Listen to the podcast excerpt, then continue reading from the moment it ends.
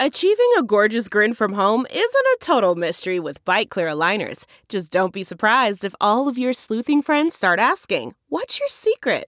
Begin by ordering your at home impression kit today for only $14.95.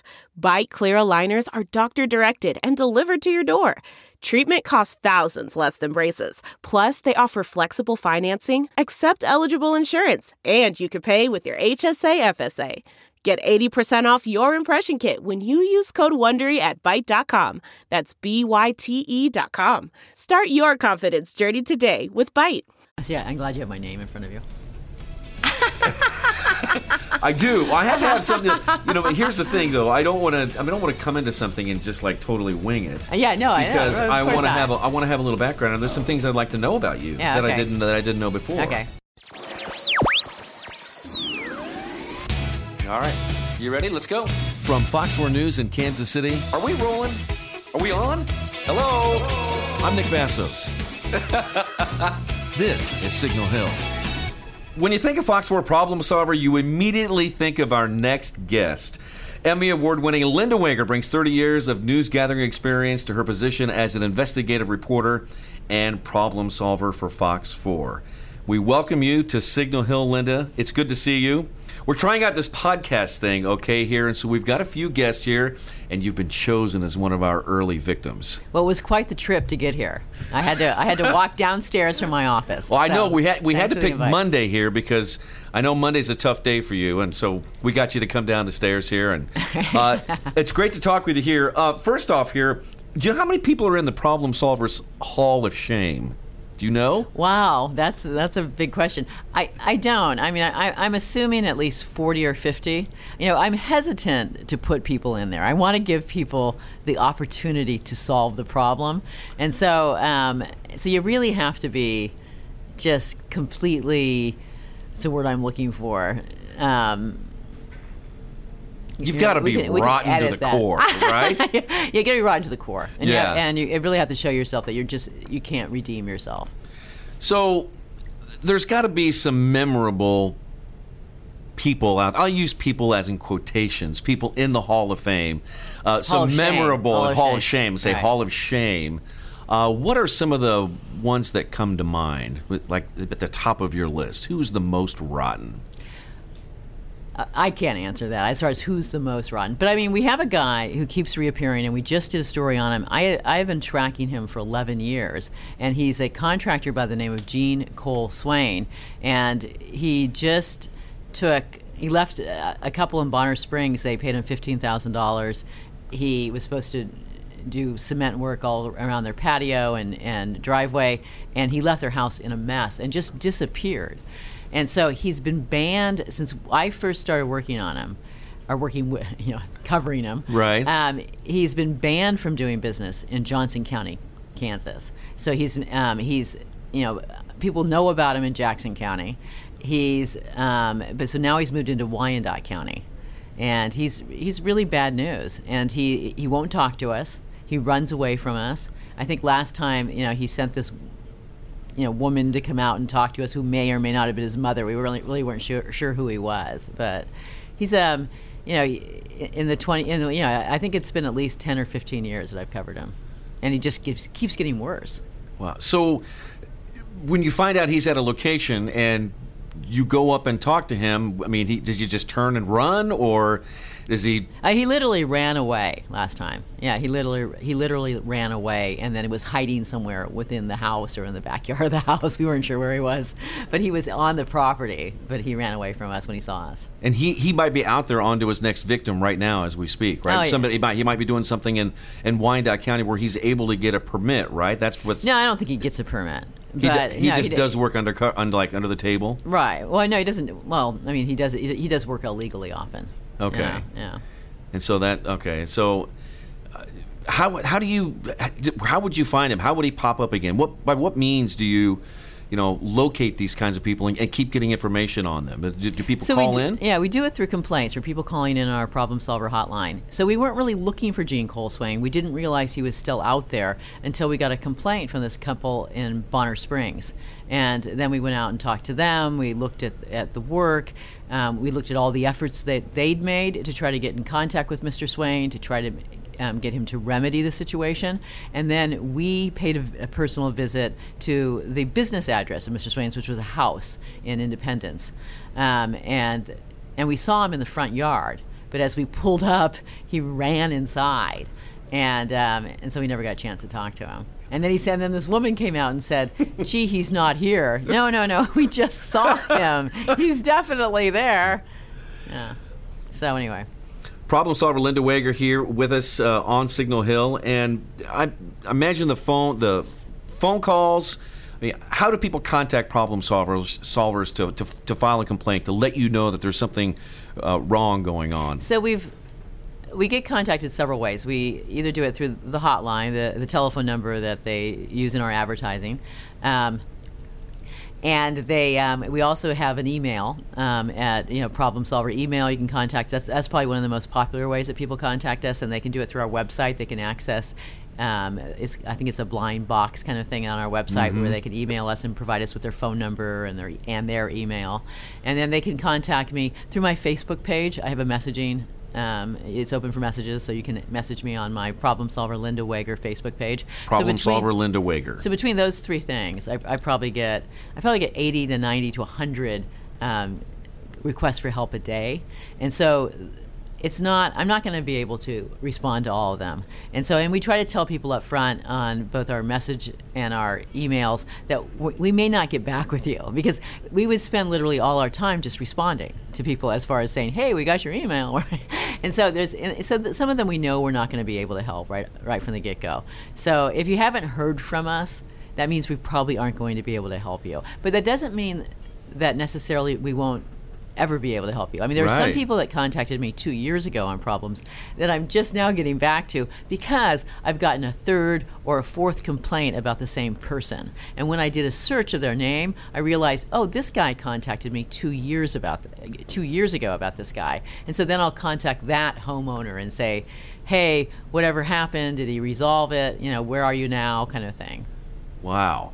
That the number of requests, yeah. the number of complaints what does that say to you? What does, does that does that say anything to you? Yeah, it does. It tells me the frustration that's out there because a lot of times, you know, even if it's twenty thousand, say you're out twenty thousand dollars, even twenty thousand dollars, oddly enough, isn't enough really to justify hiring an attorney to get help, because you know attorneys. I mean, as you know, your father's an attorney. Attorneys are very expensive, and so you know you're going to spend, and then often the people who have ripped you off are self-employed so your ability to, even if you were to win in court against them, your ability to collect from them, to actually get the judgment from them, is so minuscule that you know that you really have nowhere to turn. If police are going to consider it a civil matter, which they often do, and I don't, I, I, don't think they always rightly consider it a civil matter. I think in many cases it's clearly theft, but um, some some police departments will um, automatically write it off as a civil matter. Well, then your only recourse becomes to sue that person. And so, and because suing doesn't make sense in many of these cases because the amount of money isn't high enough to justify hiring an attorney or or even going to small claims court because sometimes you're out 400 bucks. What's going to cost you 100 bucks to go to small claims court? And then are you going to collect it? Is the guy going to show up to court? So really these people have nowhere to turn. They've tried everything. If you haven't tried everything, don't contact me. If you haven't emailed the person and tell, me, tell them you're upset, if you haven't called on the phone, if you haven't written a complaint to the Better Business Bureau, if you haven't filed a complaint with the Attorney General's office, then don't bother. I'm not your first resource. You know, I, I should be your last resource. But I, and often I am. The ones that we choose, I am their last resource. I they have they've tried everything, and so now that you know, so now they come to me and you know, some of these people like Gene Cole Swain, they never made it right. They never got back in touch with us. But we did have three other companies that stepped up um, Olshan, um, Overland Concrete, and Geiger Ready Mix all stepped up to help this family. So, I mean, we do get some good companies that step up and try to rectify what a bad company did. Wow, that is that is really frustrating. Frustrating, and that uh, you just you just rattled off a list of things that people can be a better advocate for themselves, and I think it might be worth you know going through that list again. You know about being how, how can people be better advocates for themselves uh, if they don't know where to turn. You know, as far as like once they've been ripped off or, or before they've been ripped off. Yeah, Or- I, or I would say once they've been ripped off, what what can what are- what should they Right. start doing? Well, you should well, you should start documenting everything. So if you've been having phone calls with this person, um, you, switch to text messages or email, something that can show the the what you've done to try to get in touch with them and what their responses have been. So you want to you definitely want to um, do all of your communication in writing in any form you can, and a text message is okay. Um, or tape record the phone conversation. You know, I mean, do something so that if for some reason you end up going to the attorney general's office or or court one day, um, you um, you'll have evidence of what of what was going on. You want to you want to read your contract before you ever do business with somebody, and you um, and then you want to file complaints. You want to file complaints with. In, in, in today's world with with emails, it's pretty easy. You, you can type up a complaint, you know, telling what happened, how much money you're out, what demand, what efforts you've made to try to collect that money, what that person did wrong, and then you just cut and paste that complaint. You cut and paste it. You send it to your attorney general. You send it to the Better Business Bureau. And if you're in, say, Johnson County, which um, Kansas, which has a really aggressive um, consumer department and will really help people a lot, you can send it to the district attorney's office of Johnson County, Steve Howe's office. Um, unfortunately, you know, Wyandotte County doesn't get involved in consumer matters as much as Johnson County does, and then Jackson County is really iffy once you start when you when you once you. I mean, they have done some things, but it really has to rise to a super high level before um, before Jackson County gets involved to something. Okay. Like there has to be. You know, seventy. You know, victims out there. I mean, I, I don't know what their threshold is, but it Right. has to be pretty high.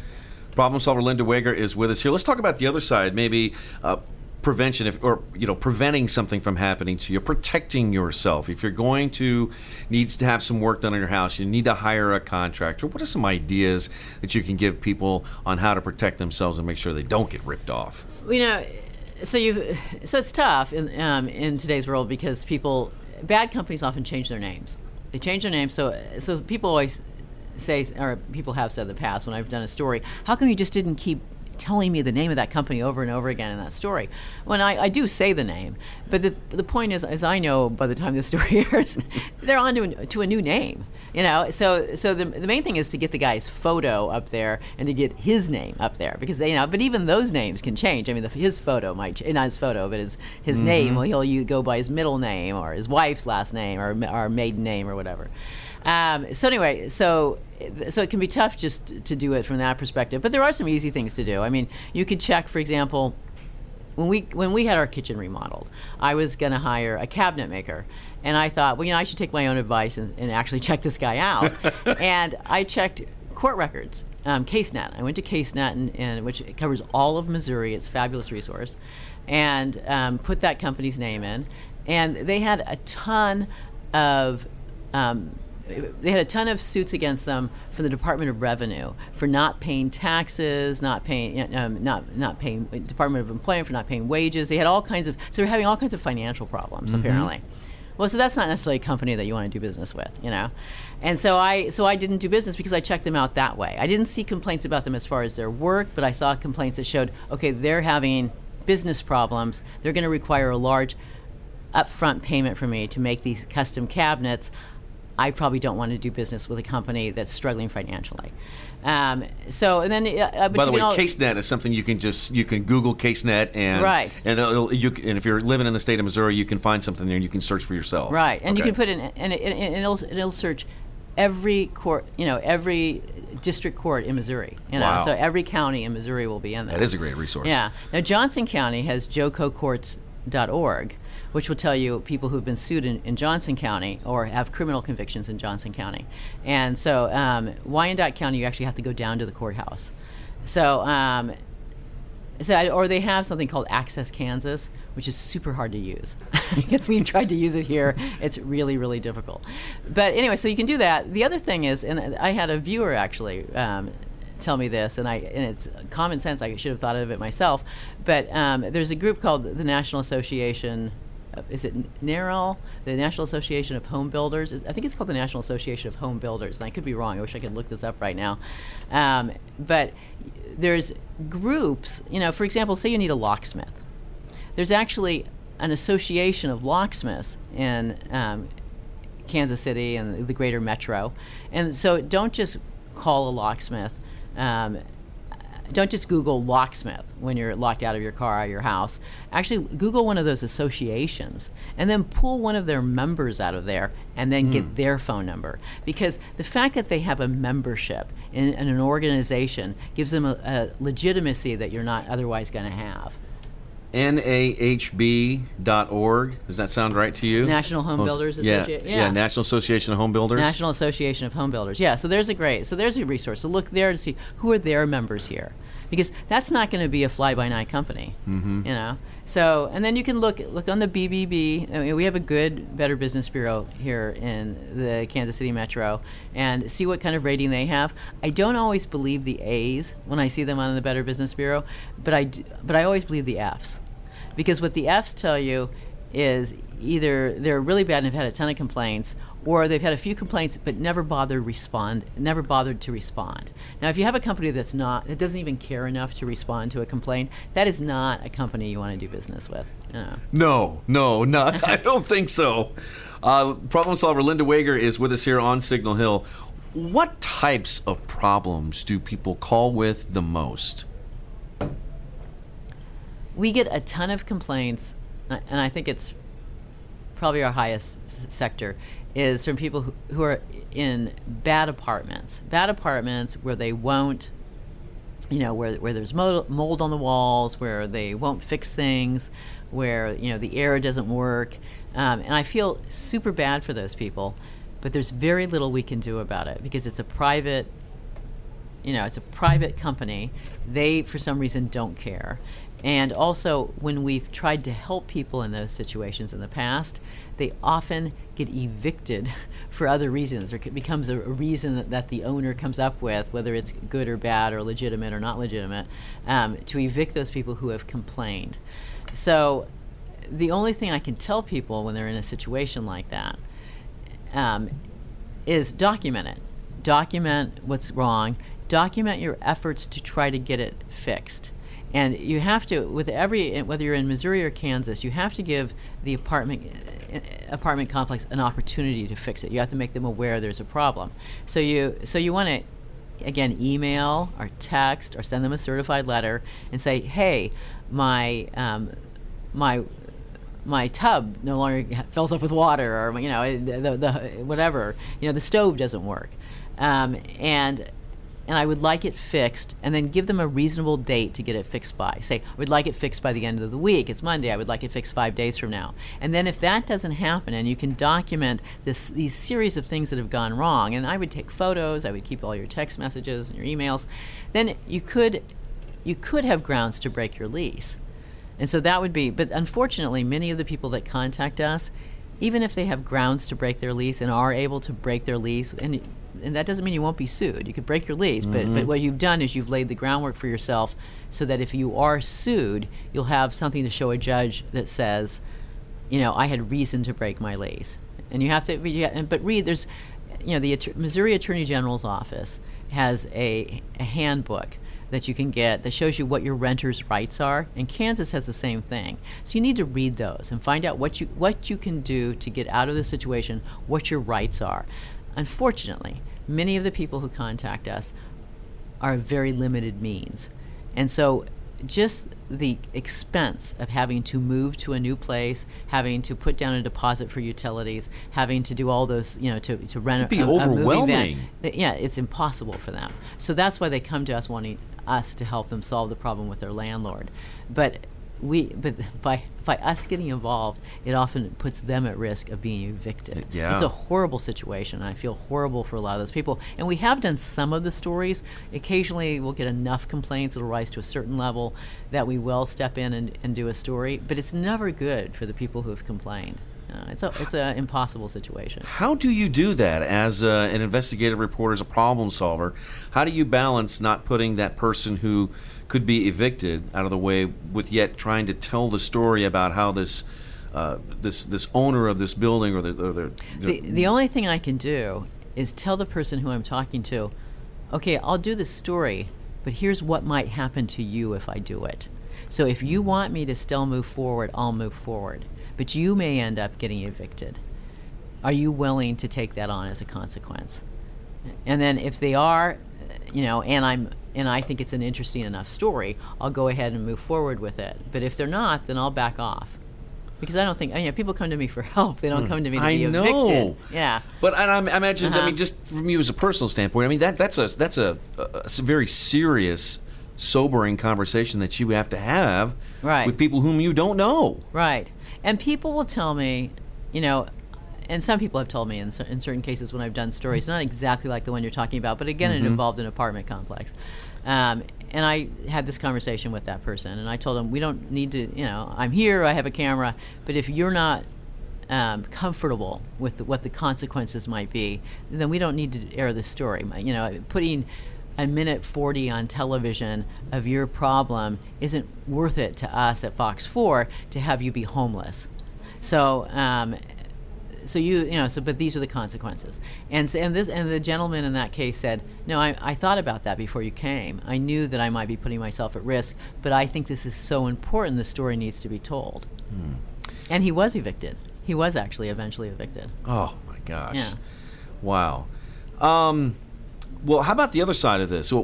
What are some of the types of calls that you get where uh, we're shining the light on something can have a big impact? Where uh, the victim in the case, um, you know, can can overcome the problem that they're calling you about? Is there a specific? Is there a, a an area where somebody calls with a problem and you can say, okay, we can go talk to this person, car dealership or something like that, and say, hey, this is what's happened here. This is what happened here. You know, and, and somebody can come out You know, in better shape. Right. And legitimate businesses, and because you know, every, uh, even legitimate businesses can can make a mistake, and, and they can have, and they can do something wrong, or somebody, you know, some somebody has something bad happen to them, and, and it and it was a legitimate business that was behind it.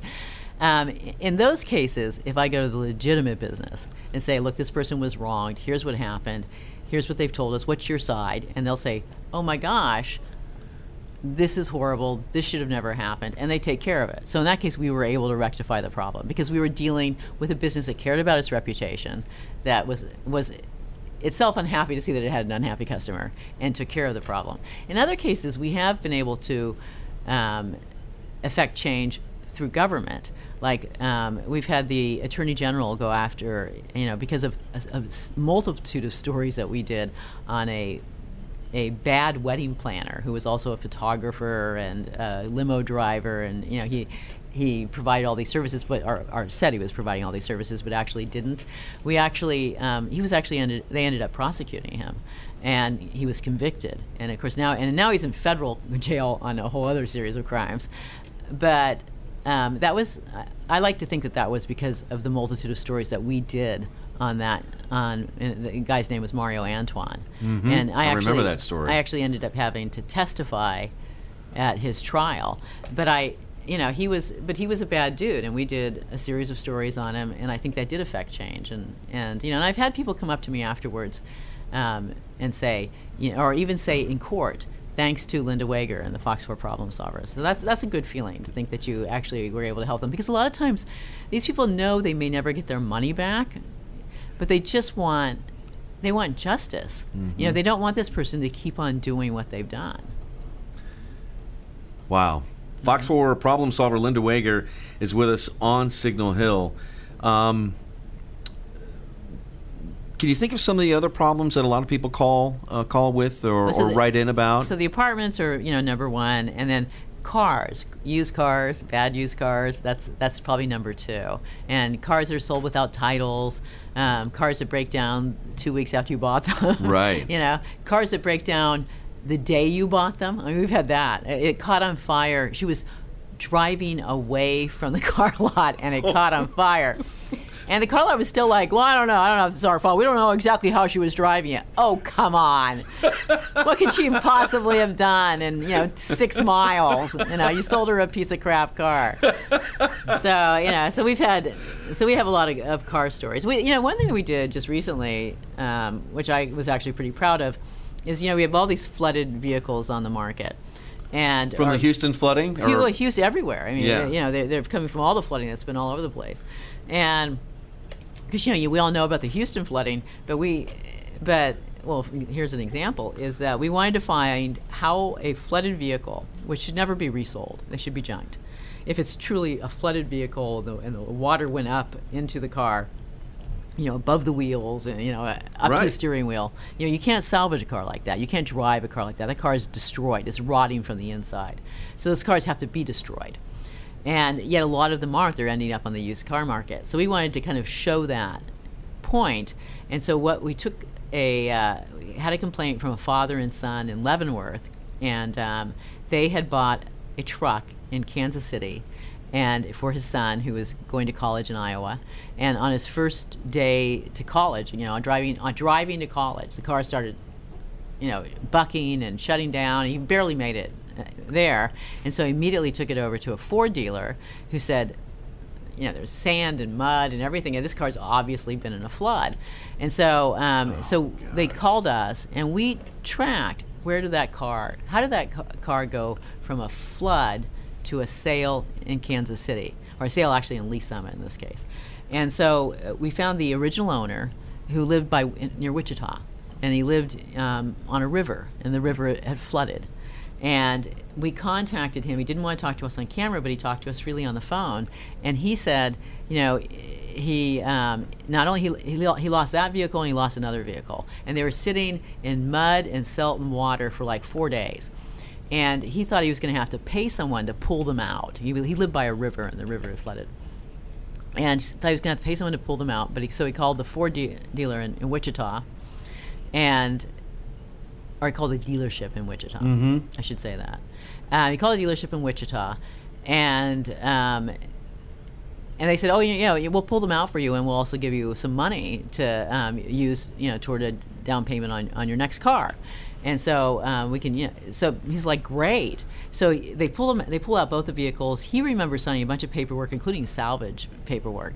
Anyway, but the but the dealership never salvaged the vehicle. The uh, the dealership they, never junked the vehicle, which he thought it was going to happen to it. They sold it at auction. They sold they sold it at the I seventy auto auction then a car used car dealer in Lee's Summit bought it, and like eight months later, a long time passed for some odd reason, it was resold to this father and son. So that so that one stayed within a two state area, Oh my gosh. and you know and it should never have been back on the market. And when once we did our story, they did take the car back and give this family their money back.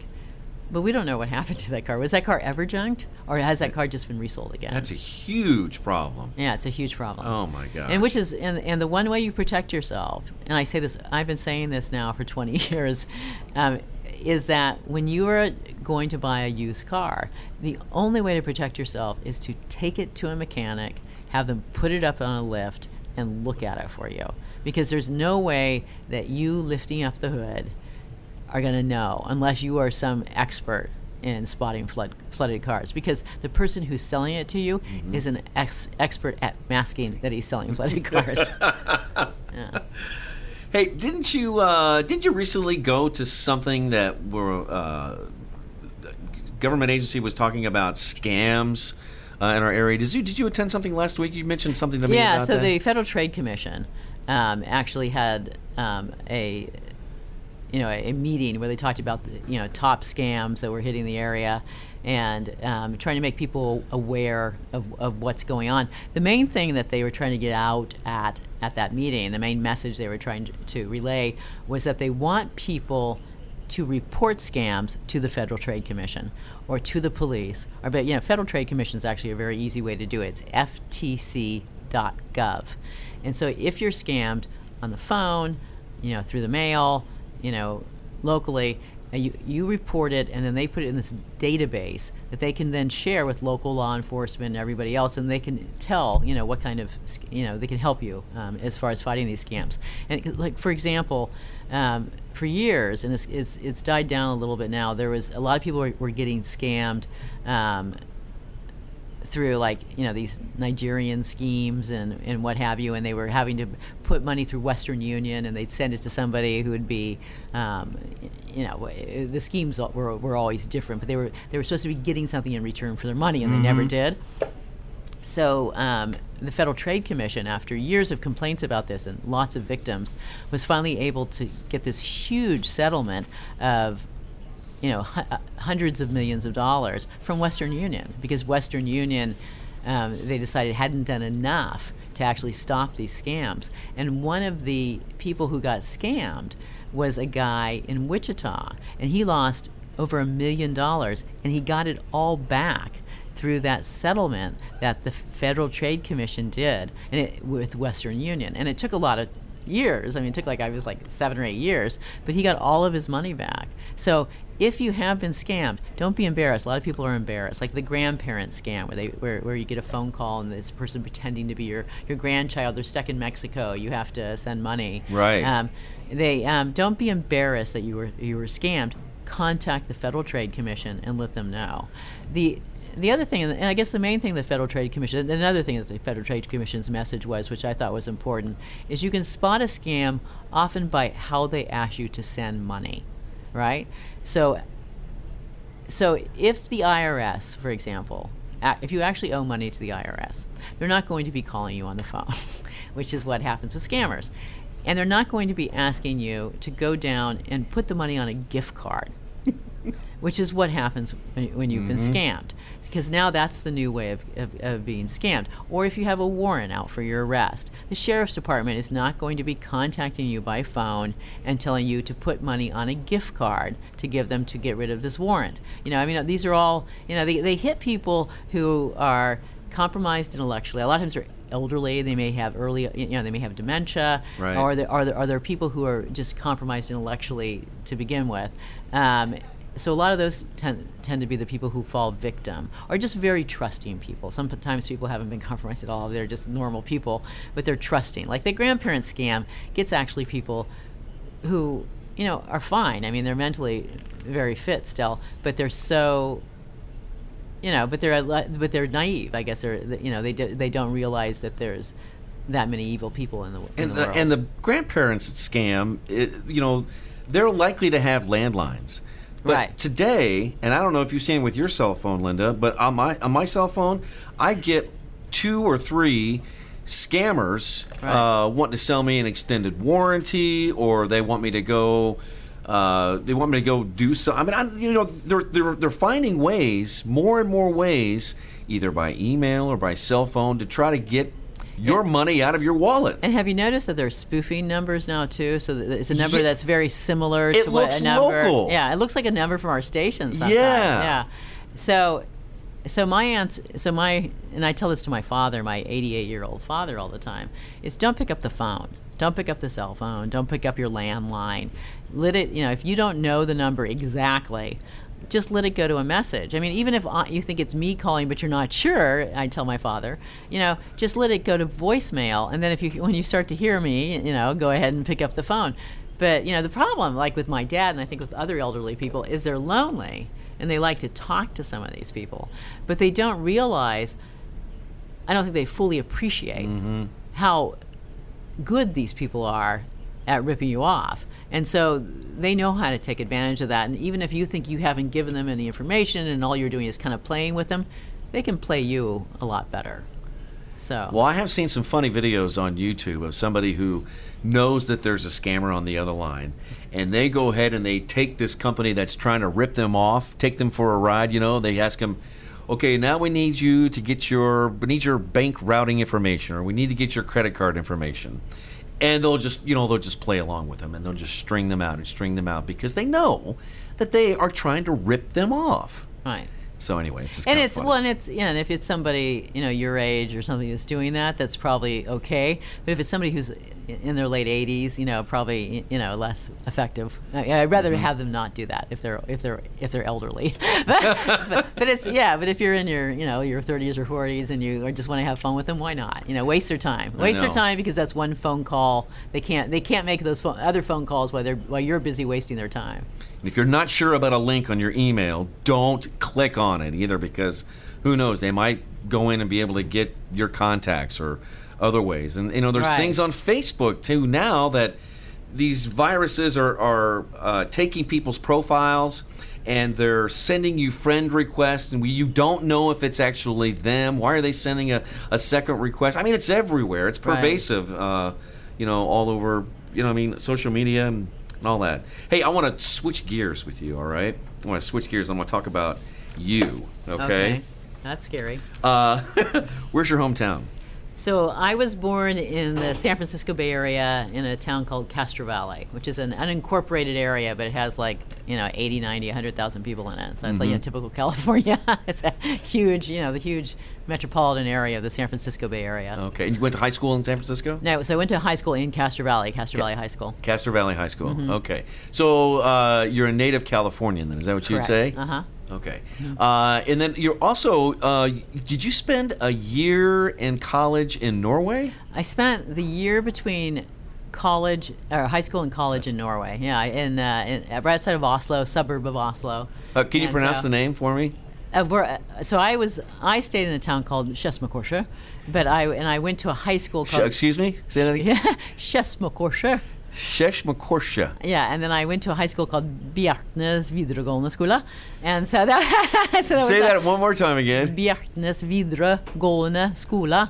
oh my gosh.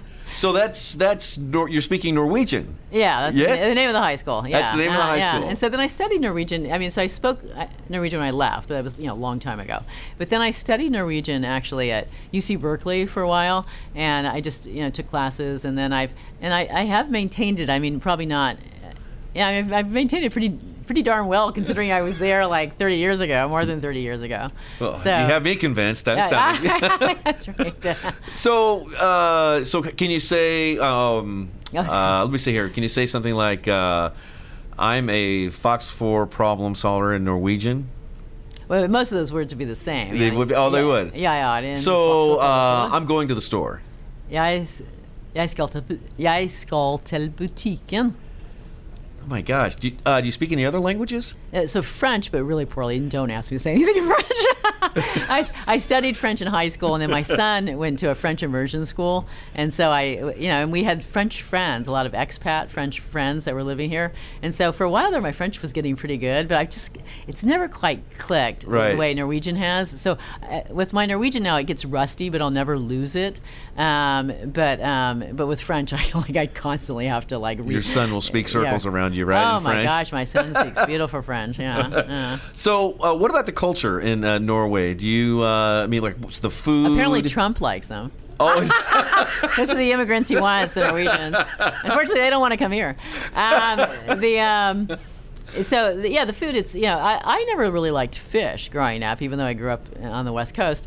But um, I, I think my mother wasn't the best cook when it came to fish. Um, I think she kind of really cooked the cooked the hell out of a lot of fish, and um, whipped those boys into submission. And um, but so when I went to Norway, I had a Norwegian exchange mother who was just a marvelous, marvelous cook, and she just made this amazing like cod fillets and beautiful salmon and trout. And so i really I, I really learned to appreciate fish. It was like one of the big things i took away from norway. And they have amazing shrimp just Wow. amazing shrimp yeah. Now you know Carly just recently went to Iceland. Iceland, yeah. And she had to try the fermented shark, and so she tried it, and she says it was awful. Yeah, It's terrible. There's some some of those old style foods that they have, you know, that they use because that was their only form of preservation back then. Yeah. yeah, those can be pretty nasty. I mean, so yeah, they have. Um, well, you know, though some people love it, even Americans Americans of Scandinavian heritage love it. But lutefisk,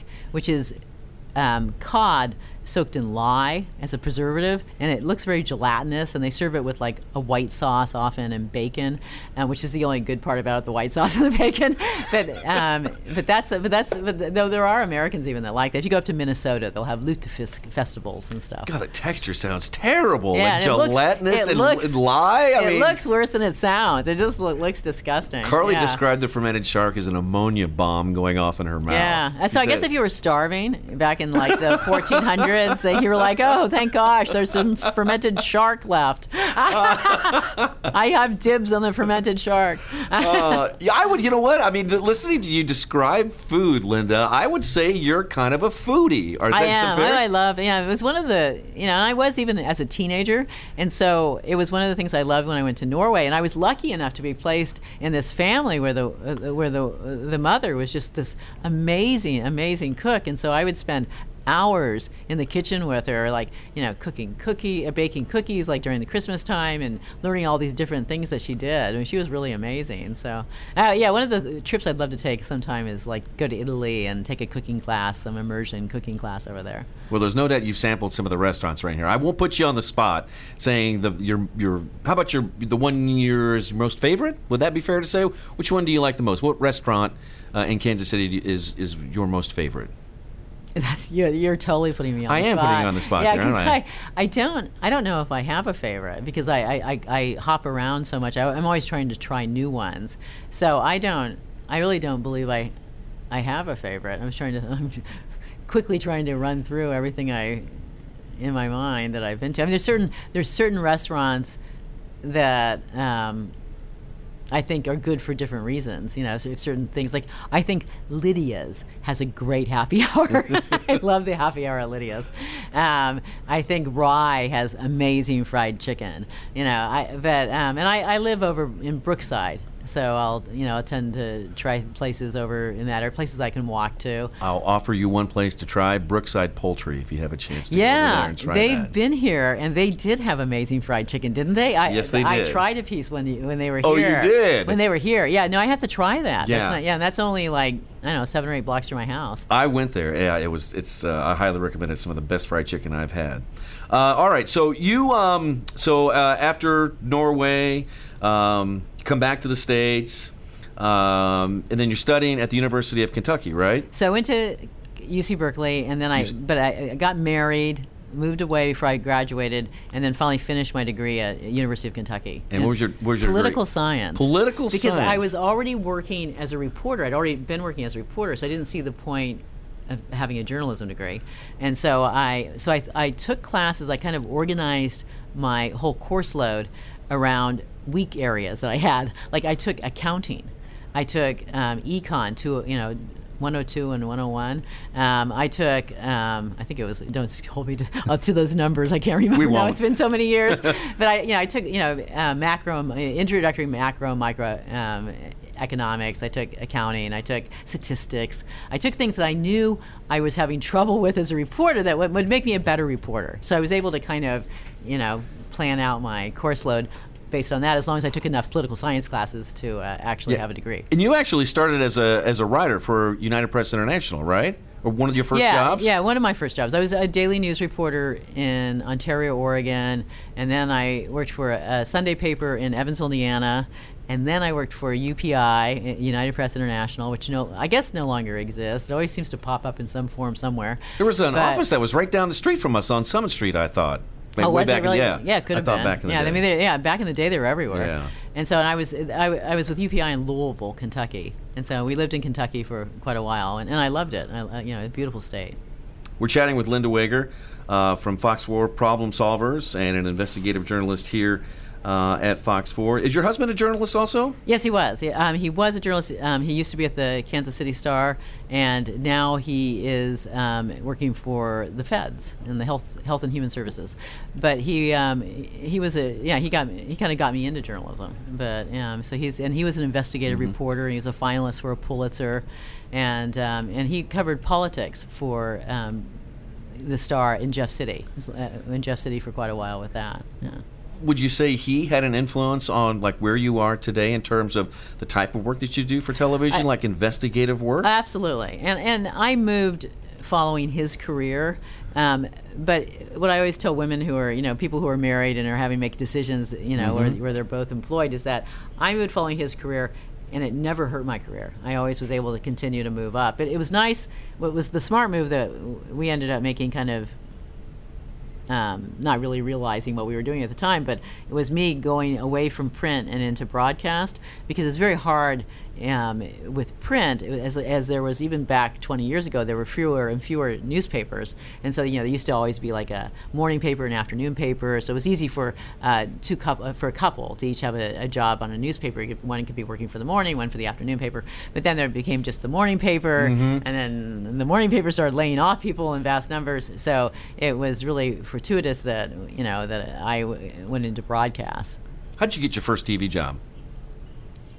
So, so I, I was um, working for the Council of State Governments, um, State Government News Magazine, as a reporter for their, you know for their magazine, um, which was in Lexington, Kentucky, and I'd been you know with UPI and all those other newspaper jobs, and I had a friend who was in television, and um, and she said you know you should really come work for WLEX in in Lexington, and I, um, when I was working for the Council of State Governments, I was on C-SPAN at the National Governors Association meeting, and they interviewed me about state government, what, what state governments cared about, what they wanted from the federal government, just kind of, you know, kind of an overview.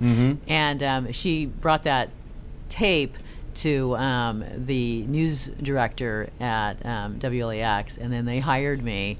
I was completely green. You know, I had never voiced a package. I had never done a live shot. And oh my goodness, I am so glad that YouTube didn't exist back then because I had so many horrific live shots, you know, just really bad. Do you still have tapes of it?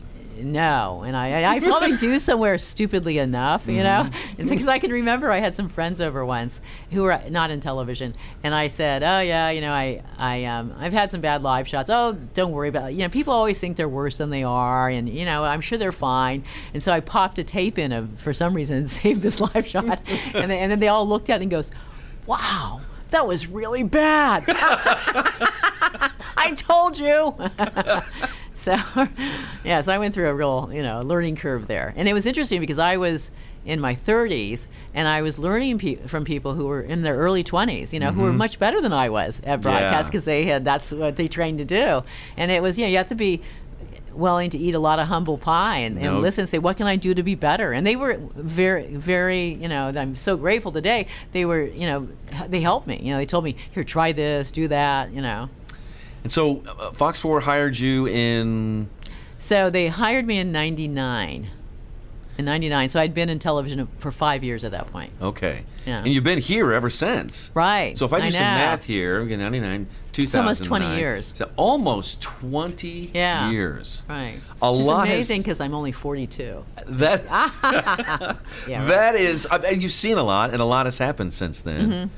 Mm-hmm. Um, Yeah, so I've been and I've been in the special projects division for almost my whole career. I, I, I spent a small stint as a daily news reporter here, but but, but it's been a, it's been a good job. It's been fascinating. I mean, I, you get to meet so many great people, you know, as you know. Yeah, You know, I mean, oh, it's, yeah. and you, and you learn stuff all the time. You know, I, like I have a whole.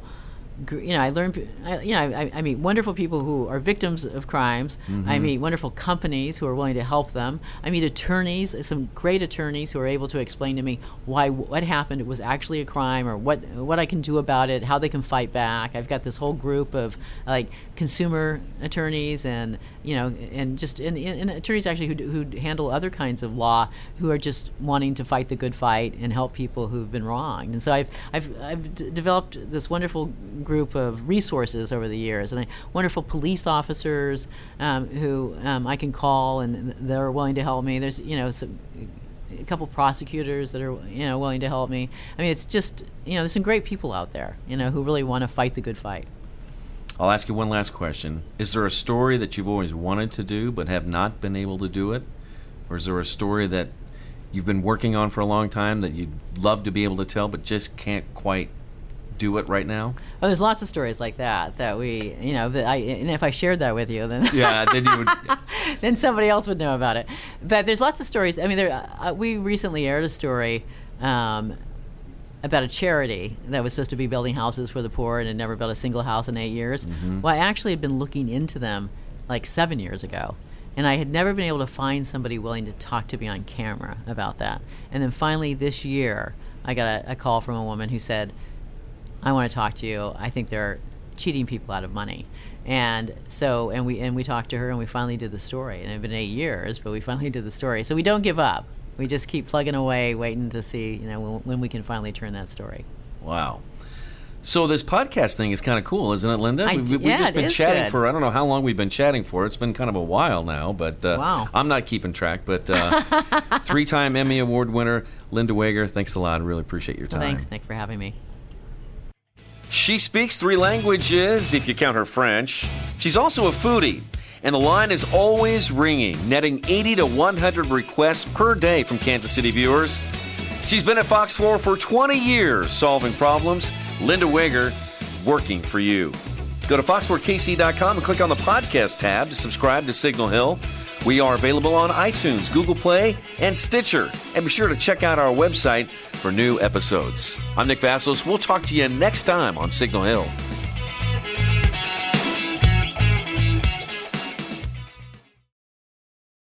Support for this podcast and the following message come from Corient. Corient provides wealth management services centered around you. They focus on exceeding your expectations and simplifying your life. Corient has been helping high achievers just like you enjoy their lives more fully, preserve their wealth, and provide for the people, causes, and communities they care about. As one of the largest integrated fee only registered investment advisors in the U.S., Corient has deeply experienced teams in 23 strategic locations. Corient has extensive knowledge spanning the full spectrum of planning, investing, lending, and money management disciplines. Leverage Corient's exclusive network of experts to craft custom solutions designed to help you reach your financial goals, no matter how complex they may be. Real wealth requires real solutions. For more information, connect with a wealth advisor today at corient.com. That's C O R I E N T.com. Corient.com.